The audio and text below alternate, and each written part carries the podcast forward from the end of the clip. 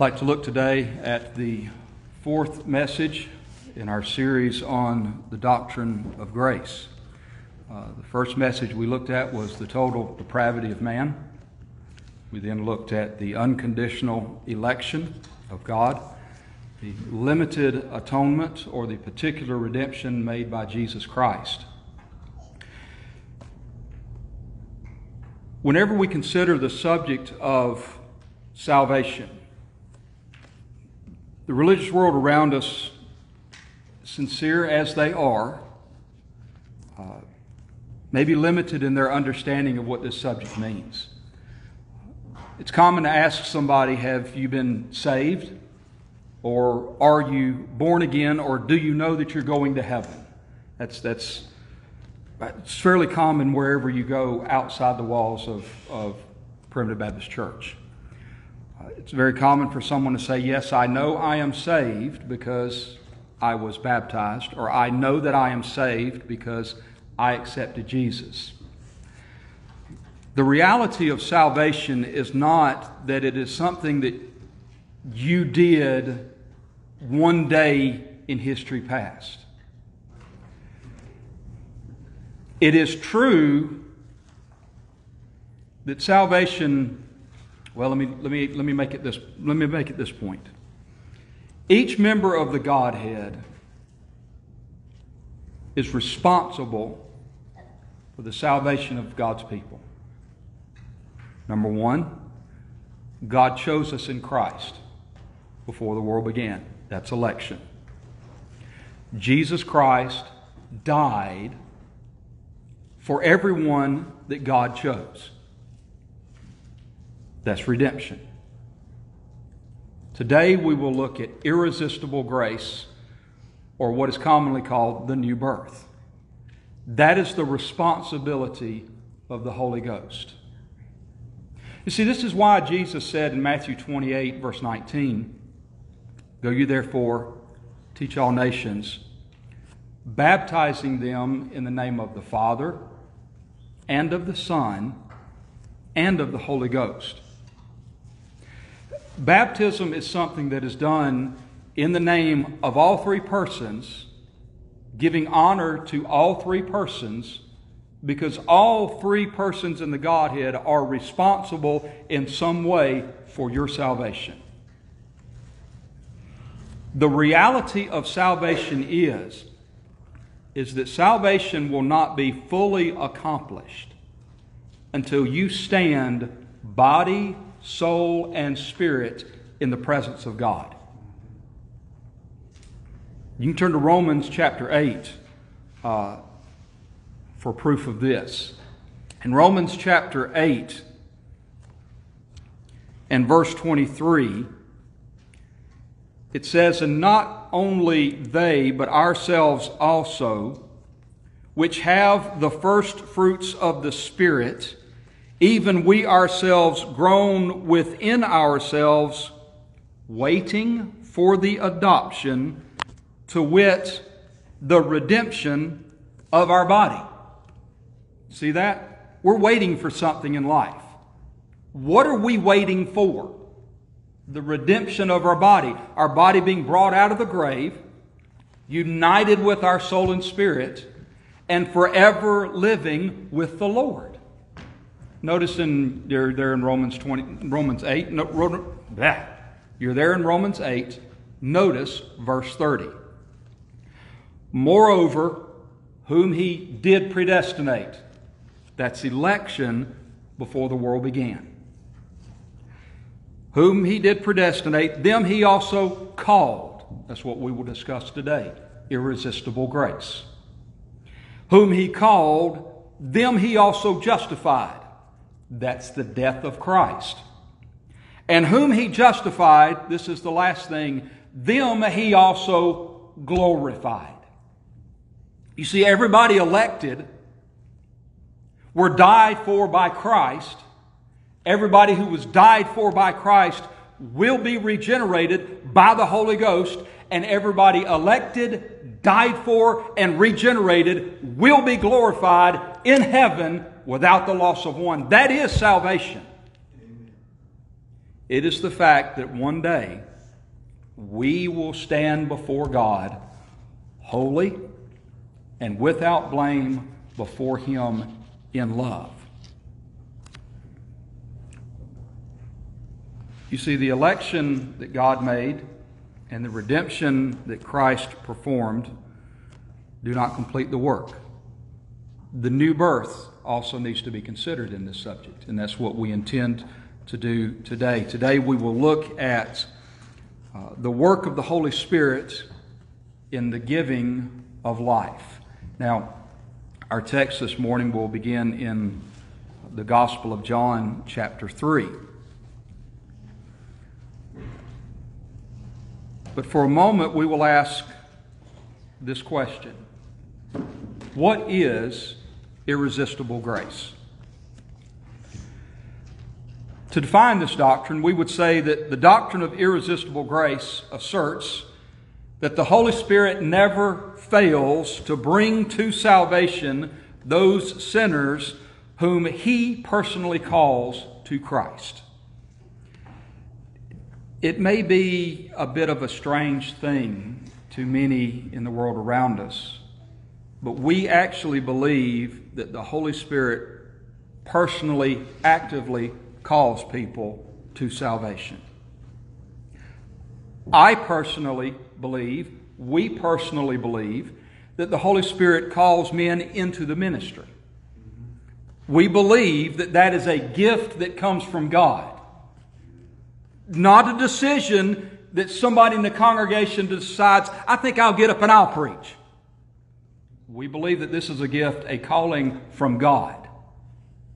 Many people around us have the idea that if anybody in the congregation wants to preach, well, he can just stand up and we'll let him be the preacher.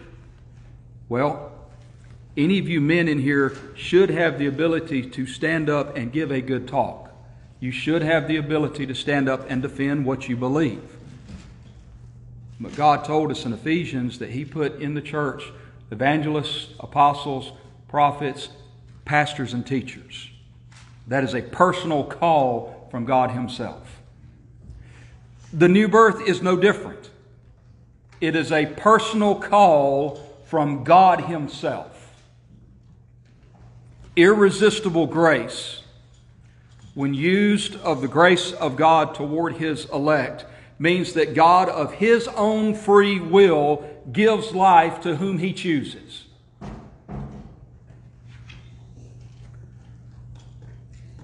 The living human spirit that God creates in a man is drawn to God or finds God completely irresistible. Wicked men who are not born of the Spirit don't care about God. Wicked men who are not born of the Spirit, you find them gravitating towards wickedness in this world. Because the wickedness that is in them is drawn to wickedness. But therefore, because of irresistible grace, because of the grace that God puts in you, you are drawn irresistibly to Christ. You find him absolutely irresistible. The Holy Spirit, in order to bring God's elect to salvation, extend to them a special, personal, inward call. In John chapter 3, the Lord Jesus makes this statement. He says in John chapter 3 and verse 8, The wind bloweth where it listeth. The term listeth here means pleases. The wind blows where it pleases. And thou hearest the sound thereof, but canst not tell whence it cometh and whither it goeth so is every one that is born of the Spirit. This text simply means that in the natural world, we'd ever see the wind. You ever, say anybody, you ever heard anybody say, hey, come out here and look at the wind? Well, you might say that, but that's not really what you mean.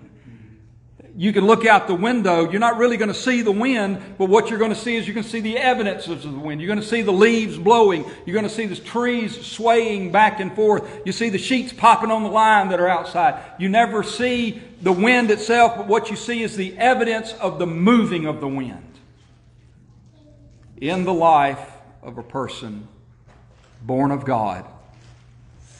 What you see is the evidence of God moving in their life. See, the wind in the Bible is often compared to the moving of the Spirit itself. You and I cannot direct the wind that blows outside. We can't make it blow. We can't stop it from blowing. Of course, now there have been some times uh, on some of these hot days I like to have turned it on. And then there have been some times on some of these cold days I'd like to have turned it off. But it blows where and when it wants to, right? I mean, that's a, that's a physical principle. Why would the God who created the wind be any different? He blows where he wants to, he blows when he wants to. And the text says here, so is everyone that is born of the Spirit. I'd like you to notice here that everyone that is born of the Spirit is born the same way. They are born by the moving of the Spirit of God.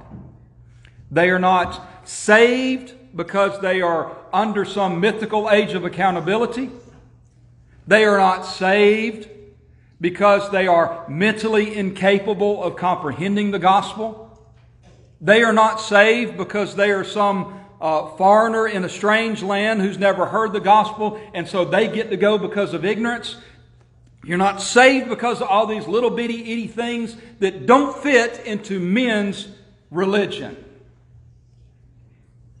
You see, what I'm attempting to establish before you is that there is complete harmony in the Godhead when it comes to the concept of salvation. That God elected a people, Christ died for that people, the Holy Spirit regenerated that people, and that people will be in heaven.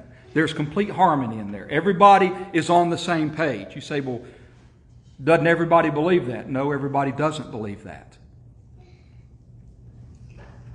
If God wants the whole human race to be saved, and Christ died for the whole human race, first off, who in the Old Testament had any concept of a Messiah? Who in the Old Testament had any concept of sin and that they needed a Savior? The Philistines didn't. The Amorites didn't. The Jebusites didn't. The pagan nations knew nothing about this. So if God wanted them to be saved, why did He limit the gospel to only the Israelites? I mean, isn't that a reasonable question? Oh, well, God had something special for folks under the Old Testament. No. Everyone that's born of God is born the same way.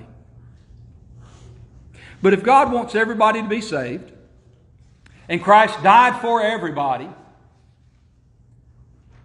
there's disharmony. Is that a word? There's disagreement. There's disagreement because the Holy Spirit is only going to regenerate those who accept Him, or those few who are baptized, or those few who live faithful unto the end. You see the, you see the disagreement in that? God wants everybody, the Holy, the, Jesus wants everybody, but the Holy Spirit's going to limit it to just a few. That's disagreement. We gave you the illustration a couple of weeks ago about the prison cell, that the whole human race was as in a jail. And Jesus Christ came along and he opened the doors to everybody. But the only people that walk out are the elect of God. That God had elected a people, but Christ died for everybody so that when we open the doors, those who stayed in stayed in of their own free will. Disagreement. The only way you can have true unity and true harmony is that all three are working together as one to accomplish a single task. The wind blows where it pleases, it blows upon those whom it pleases, and so is everyone that is born of the Spirit of God. Now, it's, it's common. It's common in religious circles around us, as we said earlier, that people ask you, Have you been saved? Or have you been born again? People know that term. What they don't realize is when you read the New Testament, there are at least nine different terms in the scriptures that describe this subject of irresistible grace or this topic of being born again. I'm going to give them to you here. They are not the same. These nine topics, these nine words that I'm going to give to you, are not the same. But when we get done, hopefully we'll see a common theme throughout all of them. The first one that you can find is in the book of Ephesians, chapter 2, and verse 10. The first one is called a creation. In Ephesians chapter 2, verse 10, it says, For we are his workmanship created in Christ Jesus. Now, the nine that I've laid out here, you may have sort of a different way of listing them, but I've simply laid them out in somewhat of a logical standpoint. The very first thing that happened was God created the world, correct? That's the first thing that happened. He created the world. Is, is, there anything in that creation that argued with God? Is there anything in that creation that cooperated with God? Is there anything that God said, I would like to create you, and that thing said, hold on, I'll get back to you on that? Now, we understand that in the beginning, God created the heaven and the earth. What we are described in the book of Ephesians, chapter 2, verse 10, as a creation. We are His workmanship created in Christ Jesus. The next thing that happened in creation is what we might would call a birth. And I've already read to you here in uh, John 3 8 uh, that the Spirit moves where it listeth. But in John 3 5, Jesus says, Marvel not, or Jesus says, Verily, verily, I say unto thee, except a man be born of water and of the Spirit, he cannot enter into the kingdom of God. In verse 3, it said, Except a man be born of water and the Spirit, he cannot, or except a man be born again, he cannot see the kingdom of God. Here, a birth is described as number one, being that which allows you to see the kingdom and number two, that which allows you to enter the kingdom. So if a man is not born again, he can't even see the kingdom. So if he's not born again, how can I preach the gospel so simply that he'd want to be born again? Does that make sense? He doesn't see the need of any of this. It's the new birth that allows him to see that. After God created the world, what did He do with man? It says that He created out of the dust man and breathed into his nostrils the breath of life, and man became a living soul. The, the creation and we might would say the birth of Adam was not because Adam cooperated with God. It was not because God and Adam got together and this occurred. No, God did it. And it's the same way even now. Uh, the third term that we'd like to look at is a term called circumcision. Circumcision. In Romans chapter 2, in verse 29, it says, But he is a Jew, which is one inwardly, and circumcision is that of the heart in the spirit and not in the letter whose praise is not of men, but of God. The circumcision that's under consideration in Romans chapter 2, he says, is not circumcision in the flesh. Even though they are a parallel, this circumcision is not in the flesh. This circumcision is in the heart. It is a circumcision not done with the hands of men, it is a circumcision done by the Spirit of God. There's a, there's a cutting away of something and a leaving of something new, is essentially what that is. Number four is the term translation. We've looked at creation, birth, circumcision, now translation. In Colossians chapter 1 verse 13, there's proof text for this.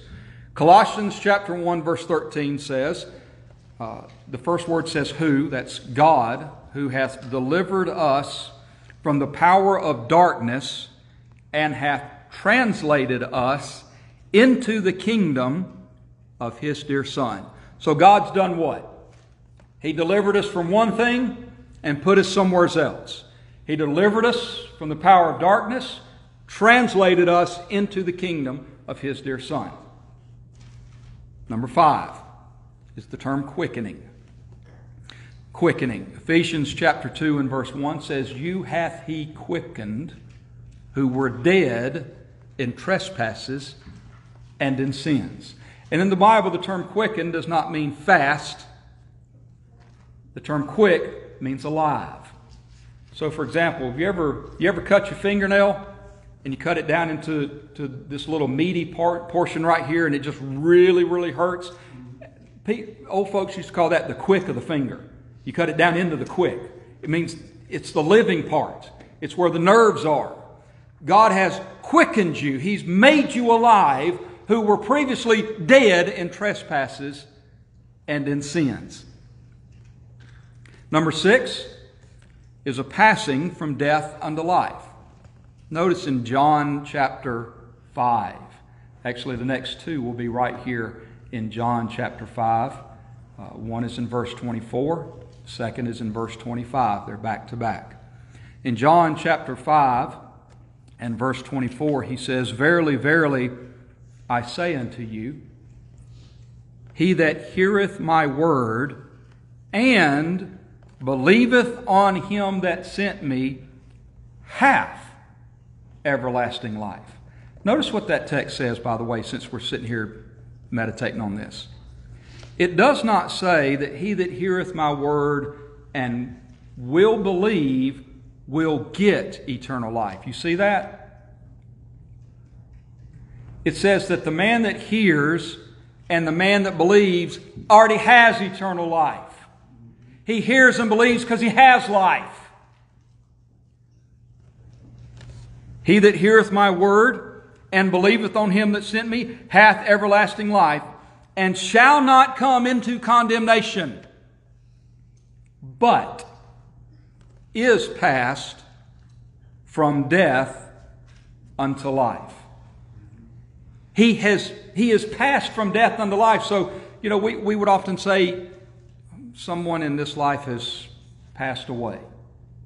Dear sister in the church uh, here in our in Birmingham, Sister Cheetah Blakely passed away this week, mother of you know Gavin Blakely and uh, Elder Jonathan Blakely. We offer our condolences to their family, but she's not passed really from life into death. I mean, she's not alive here anymore. But really, what she has done is she has passed from this dead world into the living presence of God. Amen. She has elevated from where she was to where she is now. Uh, the new birth, the irresistible grace of God, is that which brings you from death into life. And then notice verse 25. He says, Verily, verily, I say unto you, the hour is coming and now is. Now, that phrase right there is very important in this. He says, The hour is coming and now is. You catch that? There is something that is coming, but there's also something that is occurring right now. In other words, what is occurring right now is going to continue to occur. The hour is coming and now is when the dead shall hear the words of God preached by the preacher. That's not what that text says, is it? The hour is coming and now is when the dead shall hear the voice of the Son of God, and they that hear shall live. That to me is describing a resurrection. Because Jesus goes on to say there in the fifth chapter of John, He said, Marvel not that I say unto thee this. He says, The hour is coming when they that are in the graves shall hear his voice and shall come forth. We know that's the resurrection. We know at the last day, bodies in the graves will hear his voice and shall come out of those graves and be made alive. That's what that text means. He said, In same manner, that at the last day the dead in the graves shall hear his voice. In the same manner, those that are dead in sin will hear his voice. So if it takes the voice of the preacher to convince you now to be saved and be alive, then it's going to take the voice of the preacher to raise the dead at the last day. Going to be any preachers at that time raising the dead? No, preachers probably dead themselves. The same voice that raises us from dead in the grave is the same voice that's going to raise us from dead in sin. It's the voice of Jesus Christ. And by the way, that voice is not the reading of this book. Because this book is not the voice of God. This book is the words of God. I can read to you the words of God all day long. But it takes God to give you the voice of God. So we had a passing from death unto life and a resurrection right there. Uh, the next one we like to number eight is regeneration. Now, a lot of folks may not know what this term is. Regeneration, a giving of new life, is found in Titus chapter 3 and verse 5. And now we want to, we'll read maybe some of this Titus a little bit later in, in the message, but right now we just want verse verse 5. Titus chapter 3 and verse 5 starts by saying, Not by works of righteousness. Now, there may be a lot of things in this verse that you don't understand. There may be a lot of things in this verse that I don't understand. But you did understand that he said, Not by works of righteousness, didn't you? You did understand that, didn't you? Not by works of righteousness. It's not by works of righteousness. You say, why do you keep repeating yourself? Because preachers are telling you it's because of your righteousness. And here it very plainly says, not by works of righteousness, which we have done, but according to his mercy, he saved us by the washing of regeneration and renewing of the Holy Ghost. You see, in John 3 8, when he in John 3 3, in John chapter 3, verse 3, and John chapter 3, verse 5, when he said that a man must be born again of water and of the Spirit, he's not talking about two separate things in your life. You have to be careful with this. He's not talking that you must be baptized and that you must get the, the Pentecostal blessing of the Holy Ghost. That's not what that text says. When he says, except a man be born of water and of the Spirit, uh, the Greek word and there is the Greek word kai, K A I, meaning even, the same, or also. So what Jesus is saying is, except a man be born of water, even of the Spirit, cannot see the kingdom of God. The birth of the Spirit was not the falling of Pentecost. The birth of the Spirit is what's addressed right here in Titus chapter 3, verse 5 the washing of regeneration, the renewing of the Holy Ghost. Except a man be born by the Spirit. And by the way, that term born again in John 3, if you'll look in your little center column Bible, it tells you that that being born again is born from above. That it's a birth that comes from above. It's not something that comes from down here, it's something that comes from above. It is a washing of regeneration, a giving of life. Number nine, and by the way, these, these may not be the only terms in the scriptures, but they're the terms that I've found. There may be more. Number nine, I think, is fairly fascinating, though. And I, I may spend a little, little bit on this one. This one's found in 2 Corinthians chapter 3. 2 Corinthians chapter 3 and uh, the third verse. This I'd like to notice here. Let me turn over there real quick. 2 Corinthians chapter 3.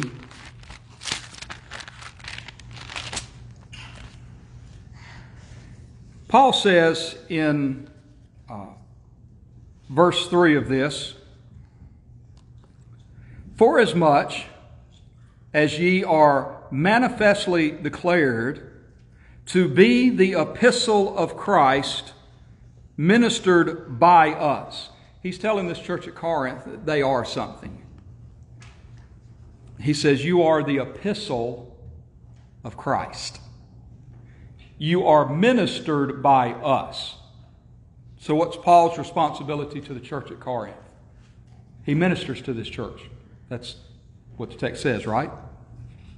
Some of y'all looking a little confused at me. What's your point, preacher? Keep reading. Well, what is, what is an epistle? Epistle is a book or a letter written by the apostles, right? You have the epistle of Paul to the Romans, the epistle of Paul to the Galatians.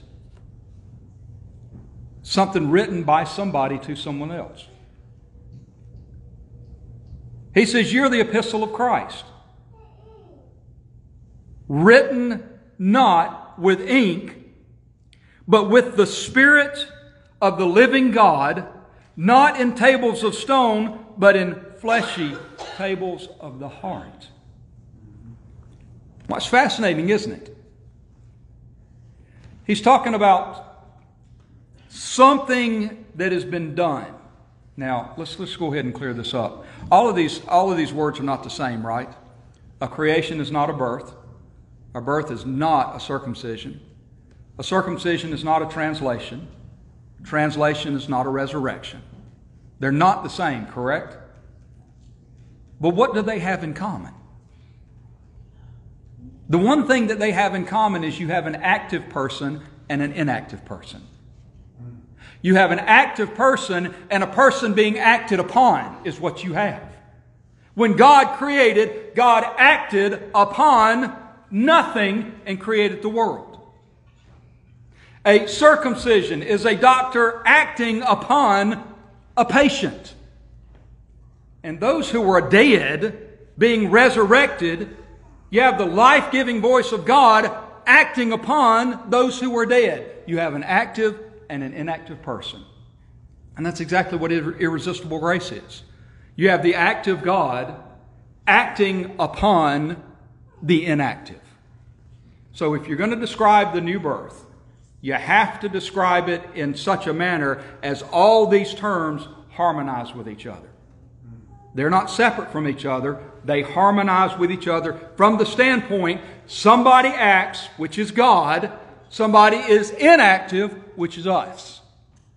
And he acts upon us, and something happens. Here he says, You're manifestly declared to be the epistle of Christ, written not with ink, and not, what did he say here? Not uh, in tables of stone. What does that remind you of? The what? Ten Commandments. That's exactly right. Moses goes up on top of the mountain. He takes these rocks up there, and God, with his finger, wrote in those tables. Moses didn't write it, God wrote it. God, with his finger, wrote in those tables, handed it to Moses. You, in like manner, are the epistle of Christ. You're not written with ink, and you're not written by me. You're written by the Spirit of God in your heart. He takes the initiative to write in you that you belong to Him. Now, look at this also. It says that you are manifestly declared. Now, manifest We think about something that comes to maybe fruition or something that comes into view. You know, people talk about ghosts that manifest themselves. Let's kind of break that down a little more simply, though. You're manifestly declared. Any of you ever driven a truck? Any of you ever driven or delivered cargo? What does a driver have? He has a driver's manifest. He has a cargo manifest. That ship leaves port over here, travels across the ocean, and when it gets to the docking station, you present your, your manifest, your cargo manifest, and the man at the dock wants to know what's on the ship. Well, what's on the ship's on this piece of paper. And they check this piece of paper and they check every box, every container. They check every container on there. And if there's one container on that ship that's not on this paper, they want to know where it came from. Because something illegal has happened. And if there's something on this paper that ain't on this ship, somebody's in trouble because something has been lost that belongs to the owner of that ship. Does this make any sense? When God's people get to heaven, they'll be manifestly declared because Lamb's book of life will be opened up and everybody's in that book better be standing in front of God. If somebody ain't there that Jesus Christ died for, somebody's in trouble. Because the owner of the ship ain't getting what he paid for. And if there's somebody else there that ain't in that book, you ain't sticking around. Because you come up some other way than that parable that Jesus talks about somebody that climbs up another way, comes in another way, he will be found and he'll be rooted out. So the very idea that the Arminian doctrine, that God just wants everybody to be saved and at the end of the day he's just going to get what he wants, violates the principles of just common sense to start with. And secondly, it violates principles of God's Word. You are manifestly declared. You are written not only in the Lamb's book of life, but the Bible tells us we're written in the palms of His hand. That you are the children of God. In opposition to this doctrine that we teach, maybe something termed obstructible grace or decisional regeneration. It is the teaching that man makes the choice or the decision if he will or will not be saved.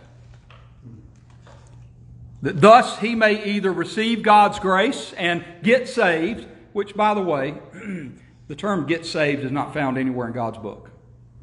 Nowhere in the scriptures are we ever told to get saved.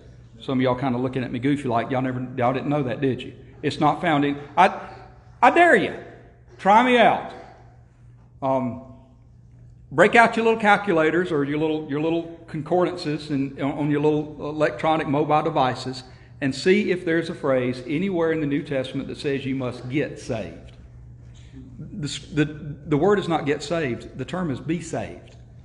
I'll get that in a minute.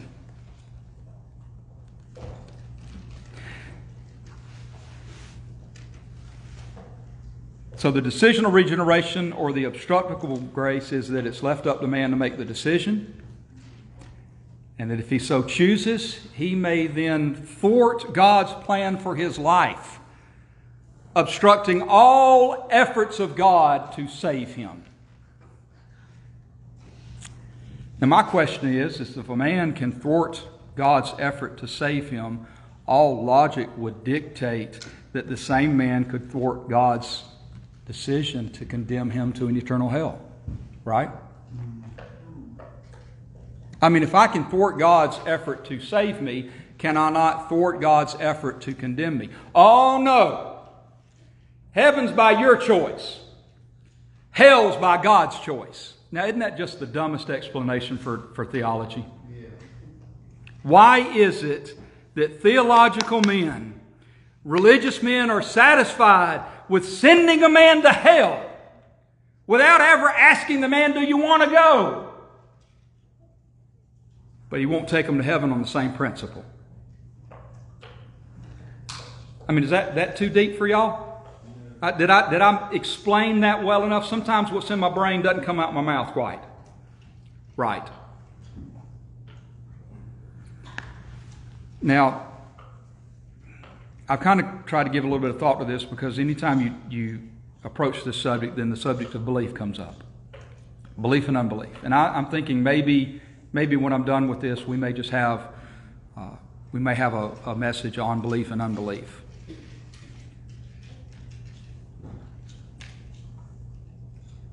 Yeah, I think, I think probably we need to do that. Because the question is whether or not belief is the cause of salvation or whether belief is the evidence of salvation. It's my contention that belief is the evidence of salvation, as taught to us in Galatians chapter 5 that faith, which is evident in belief, is a fruit of the Spirit. Galatians 5.22 says the fruit of the Spirit, one of those ninefold manner of fruit, is faith. We often think about, you know, I've got an apple, which is the fruit of an apple tree. And I can't have an apple without having an apple tree first. But then I thought something else. I thought a man attempts to do something, and whether he's successful or a failure, we would, we would look at the fruits of his labor. You know that term, right? What are the fruits of your labor? In other words, you tried to do something, what did it produce? Well, what is the fruit of the Spirit? What are the works of the Spirit? spirit failure? Is there any time in the Bible where it says that a fruit of the Spirit is failure? Is there anything that the Spirit cannot do? Now, I know there's sometimes things that God will not do, and there's some things that Jesus will not do. There, that, that's not what I asked you. I is, is there anything He cannot do?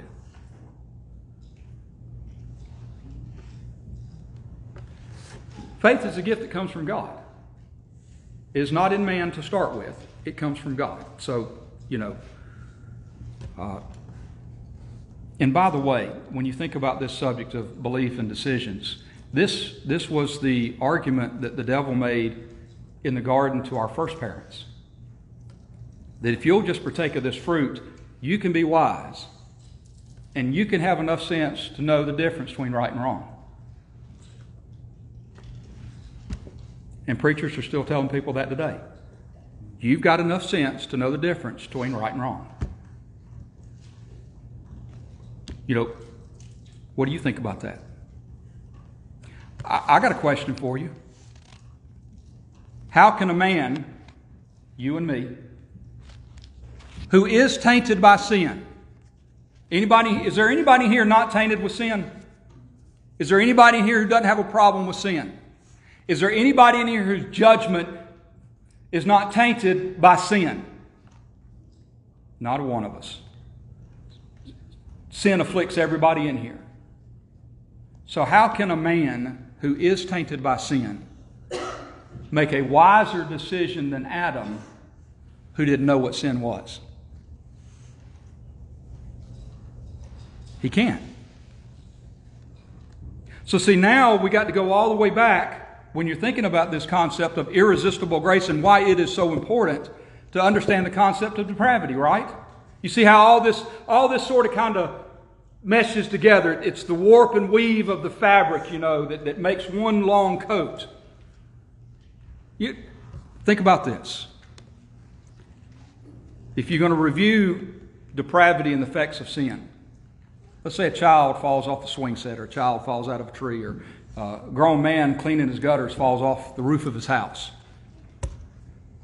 It would be reasonable to suspect that the extent of his injuries that he experiences would dictate, dictate the level of help he needs to recover.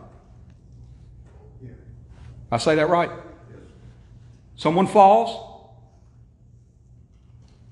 the injury he experiences dictates the level of help he needs to recover. So if I'm standing up here on this pulpit, I jump down on the ground, land on my feet. No harm done, right? All I got to do is climb back up here. uh, jump down off this pulpit, miss the landing, fall on my bottom. What do I need to do? Just stand back up, dust myself off, climb back up here. See, no harm yet, right? Not too bad of a fall yet, right? Child may fall out of a tree, fall off a swing set. I may fall down, get the breath knocked out of me. what do I need? Possibly a little bit of time to recover, rest. But ultimately, I just need a little bit of time to recover. Then I just get back, stand up back where I was. How about if I fall and get knocked unconscious? What do I need? A little bit of time to recover. May or may not need a doctor at that point. Still, it's just time. And then the ability to climb back up here. What if I fall and sprain my ankle? Need a little bit more time to recover. Might need a doctor to bandage it up. But still, I've got the ability, after time and a little bit of help, climb back up here. What if I fall and break my leg? Definitely going to need a doctor on that one. Definitely going to need a little bit more time. Still got the ability, after all that's done, climb back up here. What if I fall and break my neck? Probably going to end up dead. At that point, I don't need time and I don't need the doctor. Need the coroner. I don't need help. I don't need time. At that point, I need life. Everything I've given to you Every, every one of these little instances I've just given to you can be found in most religious churches anywhere. That all man needs is a little bit of time, the right understanding, a little better education about himself, and he can dust himself off and climb back up to God. What I'm trying to tell you is that the Bible tells you you're the last thing. That the fall didn't hurt you, it didn't bruise you, it didn't cripple you, the fall killed you. And you don't need a decision. You don't need an ambulance. You don't need the con- you don't need the undertaker. You need the upper taker is what you need. You don't need a steak and a baked potato, which I might when this sermon's over with. But you don't need a steak and a baked potato. What you need is life. And that life does not come through your, your decision. That life comes from the Holy Spirit alone. That comes from Him and Him alone. You see, when Jesus said in John chapter 3, except a man be born again, you notice he did not say, except a man get born again. It said, except a man be born again. You say, well, what's the difference? All right? Except a man be 16, he cannot legally drive. except a man be 18, cannot legally vote. You want me to continue on? Go down to the amusement park. What does the sign say outside the roller coaster? You must be this tall to ride this ride. Now, are all three of those things telling you that that's a condition you got to go out here and to accomplish? Or are all three of those things telling you that that's a condition you've got to be in? that that is something that happens to you. Jesus Christ himself asked this question Which of you, by taking thought, can add one cubit to his stature? All you short people out there. All you short people out there, you know, all you microwaves. You want to be taller? Just decide to be taller. Just make it up in your mind to be taller. Just be willing to be taller. How many of y'all willing to be taller? All right, all you broke poor people out yonder. All y'all willing to be rich? Oh, just believe that you're rich then. Don't, it don't work that way, does it? When Jesus said, except a man be born again, these are not conditions that he must strive to achieve. They are conditions that the man must be in. except a man is born again. See, there's a little phrase that's found throughout the scriptures. Uh, Ephesians chapter 2 is one of them, Titus chapter 3 is the other one. There's a little phrase that's found throughout the scriptures that I think a lot of people skip over. In Ephesians chapter 2, verse 3. Ephesians chapter 2, verse 3 says this Among whom also we all had our conversation in times past in the lust of our flesh, fulfilling the desires of the flesh and of the mind, and were by nature the children of wrath, even as others. Pretty ugly description of man by nature, isn't it? What does verse 4 begin with? But God. Ha ha! But God. Not but man, not but the preacher, but God, who is rich in mercy, for his great love wherewith he loved us, even when we were dead in sins, has quickened us together with Christ. By grace, you're saved. What made the difference? But God. You know, we read from Titus chapter 3 earlier. We read verse 5. Let's go back there and let's start reading in verse 3. Titus chapter 3, verse 3 says, For we ourselves also were sometimes foolish, disobedient, deceived, serving divers lusts and pleasure, living in malice and envy, hateful and hating one another. This is the depravity of man at its best. If you want to know what the resume of man is outside of God, I just read it to you. Hateful, hating one another. See, we got to be careful with this. People think that they can legislate morality into America. I assure you, I assure you, you will never legislate racism out of this world. Now, you may legislate it out of a nation's rules, but you'll never legislate it outside of a man's heart. You know, you may have public bathrooms, you may have public clubs, but human beings, by their own wicked heart, will separate themselves. What's that next phrase?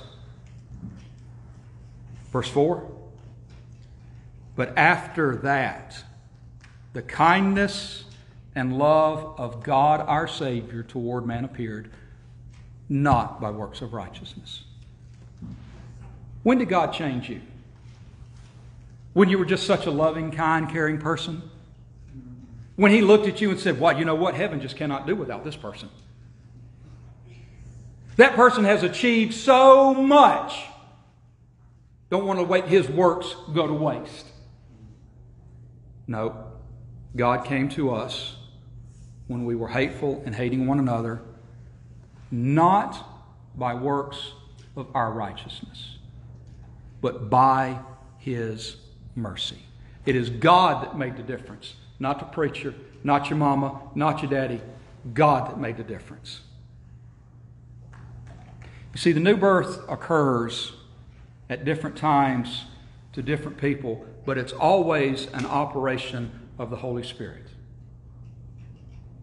John the Baptist, in Luke chapter 1, before he was even born naturally into this world, leaped for joy at the sound of, of Mary, the mother of Christ. You remember that?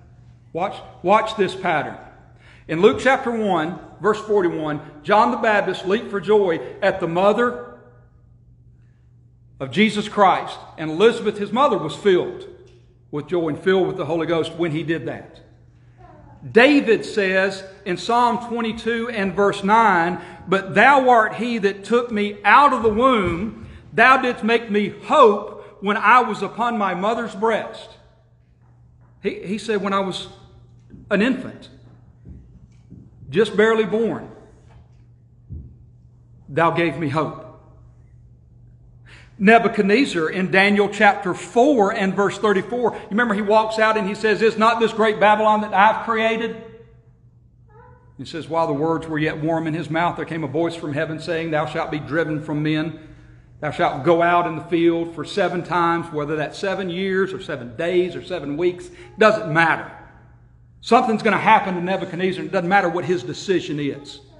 The Word of God comes down and says you're going to lose everything you've got. You're going to be driven out. Your hair's going to grow out like uh, eagle's feathers and your nails like bird claws. But in Daniel 4, in verse 34, it says, At the end of these days, I, Nebuchadnezzar, lifted up mine eyes unto heaven, and mine understanding returned unto me. God gave him something. I believe that Daniel 4 shows us the new birth of King Nebuchadnezzar. I think he was quickened because no man is going to say, I praise and extol and honor the King of glory who lives forever, except a man who's born again. He certainly wasn't looking for God. Saul of Tarsus in Acts chapter 9 was not looking for God. But Jesus appeared to Saul of Tarsus in Acts chapter 9 and spoke unto him, and he said, Lord, who art thou? He said, I'm Jesus whom thou persecutest. He said, What would thou have me to do? And the Bible says also in Acts 9 and verse 7 that the men who were with Saul heard a voice, but saw no man. Right? They heard something, but it didn't affect them in the way that it affects Saul of Tarsus. Why?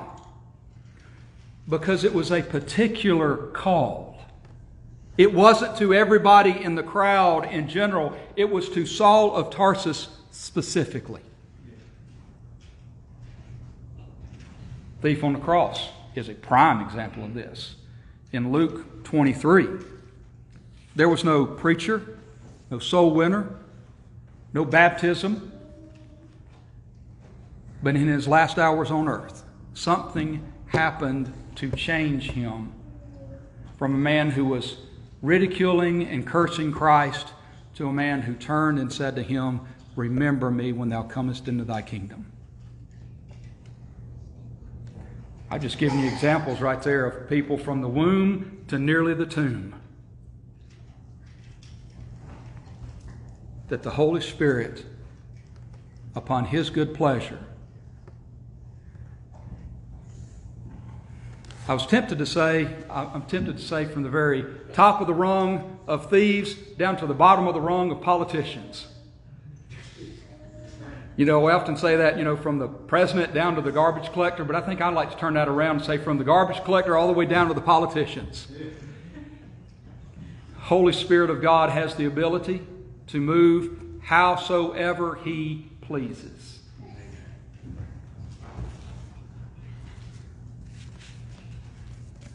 The call of God is always effectual. The call of God always gets the job done. My time is running out very quickly here, so let me just read to you what we've got here. Uh, you've been very patient in your attention this morning, and I do not want to insult you. So let me just read to you these scriptures, and you write them down and you go home and study them. The calling of God is always effectual. Isaiah chapter 55 and verse 11 says, So shall my word be that goeth forth out of my mouth. It shall not return unto me void, but it shall accomplish that which I please, and it shall prosper in the thing whereto I sent it. Like that, don't you? Here's another one Matthew chapter 8. Matthew chapter 8, beginning with verse 8.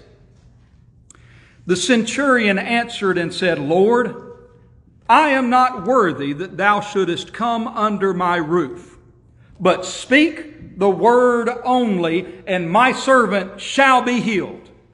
Right? For I am a man under authority, having soldiers under me. And I say to this man, Go, and he goeth, and to another, Come, and he cometh, and to my servant, Do this, and he doeth it. What did that centurion just say? that the Word of God is always effectual. The effectual call always precedes the gospel call.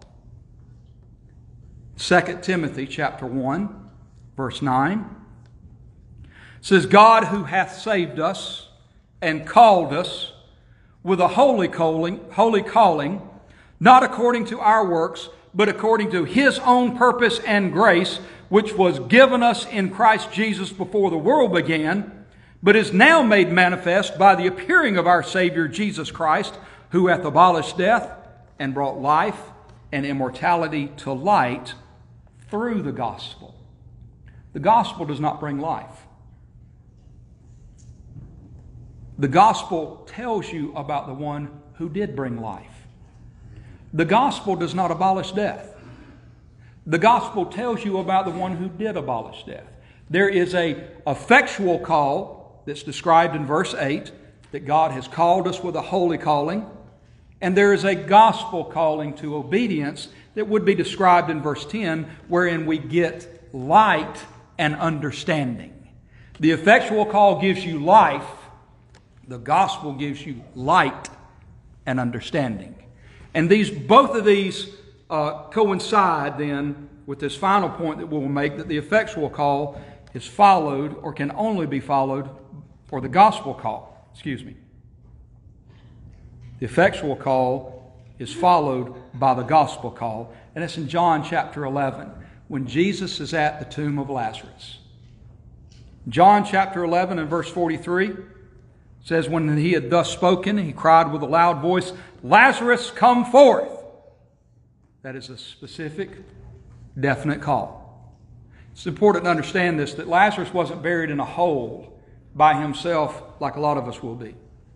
In that day, they'd carve out holes in rocks, in mountains, and they'd bury him in the back all the way to the front. So it would be a tomb occupied by very many people. Lazarus in there with a whole bunch of other dead folk. And Lazarus is the only one that comes forward because Lazarus is the only one Jesus spoke to. Says that he that was dead came forth, bound hand and foot with grave clothes, which also tells you that the only way that he came out of that tomb was he floated out of the tomb. He was bound hand and foot with grave clothes, so he didn't hop out and he didn't waddle out. He had to float out under the power of God. The effectual call. Then, in verse 44, the end of it, it says, Jesus saith unto them, Loose him and let him go. Now you have the gospel call. You have the gospel call given to those who've had the effectual call. The gospel call only means something to those born of the Spirit. So we say to you, if you've been born of the Spirit, God has touched your heart, come forth, confess your faith in Christ, and be baptized. That's your responsibility. Your responsibility is not to satisfy your sin debt before God.